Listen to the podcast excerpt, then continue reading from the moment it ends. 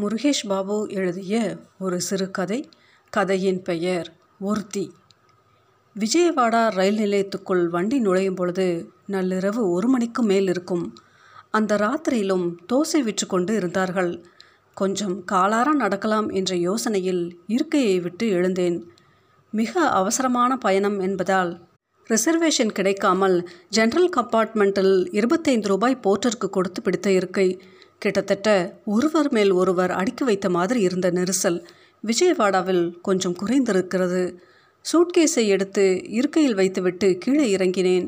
ஒரே பொசிஷனில் உட்கார்ந்தே வந்ததில் இடுப்பும் தோள்பட்டையும் திருகிக் கொண்டது போல வழி பிளாட்ஃபாரத்தில் பக்கத்தில் இருந்த தண்ணீர் குழாயை தவிர்த்துவிட்டு தூரமாக இருந்த குழாயை நோக்கி நடந்தேன். நிதானமாக முகம் கழுவி தண்ணீர் குடித்துவிட்டு கை கால்களை உதறி கொடுத்து கொண்டு திரும்பினேன். இருக்கையில் என் பெட்டி மீது ஒன்றரை வயது குழந்தை ஒன்று உட்கார்ந்திருந்தது. பழையன கழிதலும் புதியன புகுதலும் போல வேறு முகங்களால் மறுபடியும் நிரப்பப்பட்டிருந்தது கம்பார்ட்மெண்ட். நான் வண்டியில் ஏறி என் பெட்டி மீது இருந்த குழந்தையை கீழே இறக்கி விட்டுவிட்டு பெட்டியை கால்களுக்கிடையே வைத்துக்கொண்டு உட்கார்ந்தேன்.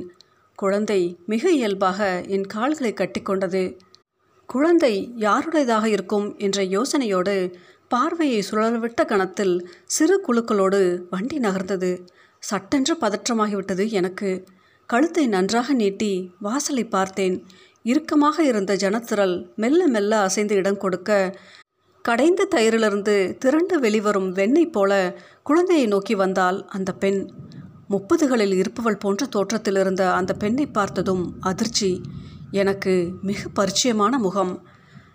வெள்ளை ரம் நிறைந்திருந்த கோப்பையில் கருந்திராட்சை மிதப்பது போன்ற கண்களும் லேசாக படர்ந்து கிடக்கும் நாசியும் எப்போதும் ஈரம் கசிந்து மினுமினுக்கும் உதடுகளும் அகண்டு விரிந்த தோள்களும் இடுப்புமாக எல்லா வகையிலும் இளைஞர்களின் கனவு கலைத்த சில்க் ஸ்மிதாவின் சாயலில் இருந்தால் வறண்டு கிடந்த கேசமும் ஒழுங்கற்ற உடலை மறைத்திருந்த சாதாரண புடவையும் தான் கொஞ்சம் வித்தியாசமாக இருந்தது.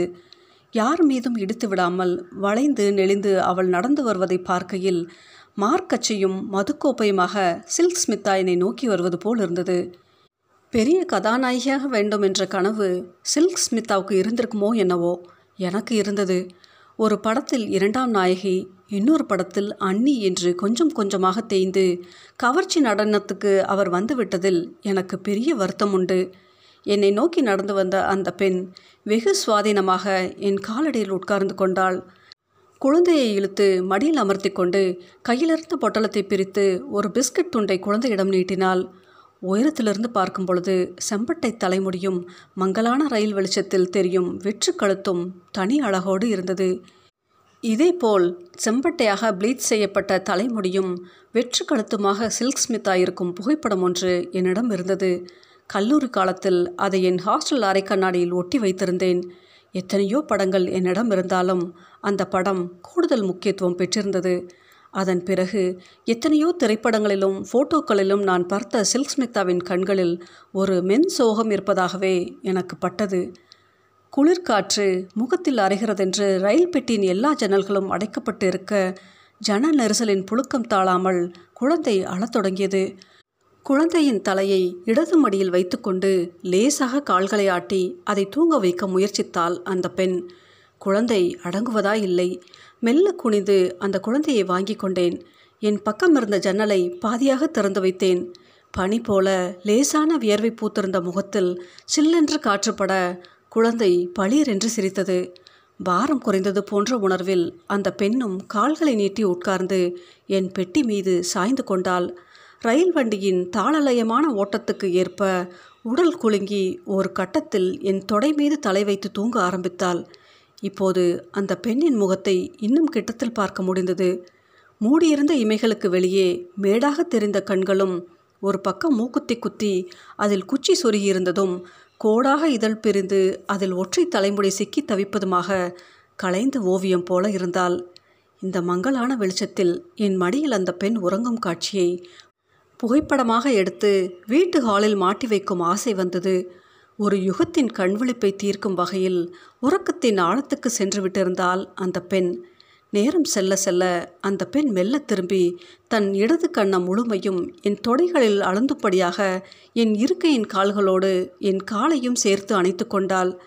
எந்த அசைவும் அவளது உறக்கத்தை கலைத்துவிடாத வகையில் உட்கார்ந்திருந்தேன். மெல்ல பொழுது விடியத் தொடங்கியது. சென்னை ரயில் நிலையத்தை ரயில் நெருங்கும் தருணத்தில் கண்விழித்த அந்த பெண் சிறு கூச்சம் கண்களில் மின்ன எழுந்து குழந்தையை வாங்கி கொண்டாள்.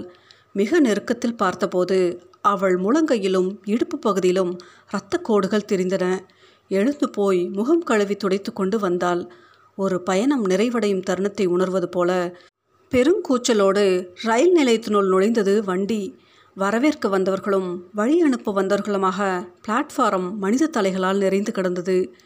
இடுப்பில் இருந்த குழந்தை திடீரென மா பா பா என்ற மிளர்ச்சிய கணத்தில் திடுக்கிட்டு நாலாப்புறமும் மிரட்சியுடன் பார்த்த அந்த பெண்ணின் முகத்தில் தெரிந்த கலவரம் எந்த சில்க் ஸ்மிதாவின் படத்திலும் நான் பார்த்தறியாததாக இருந்தது.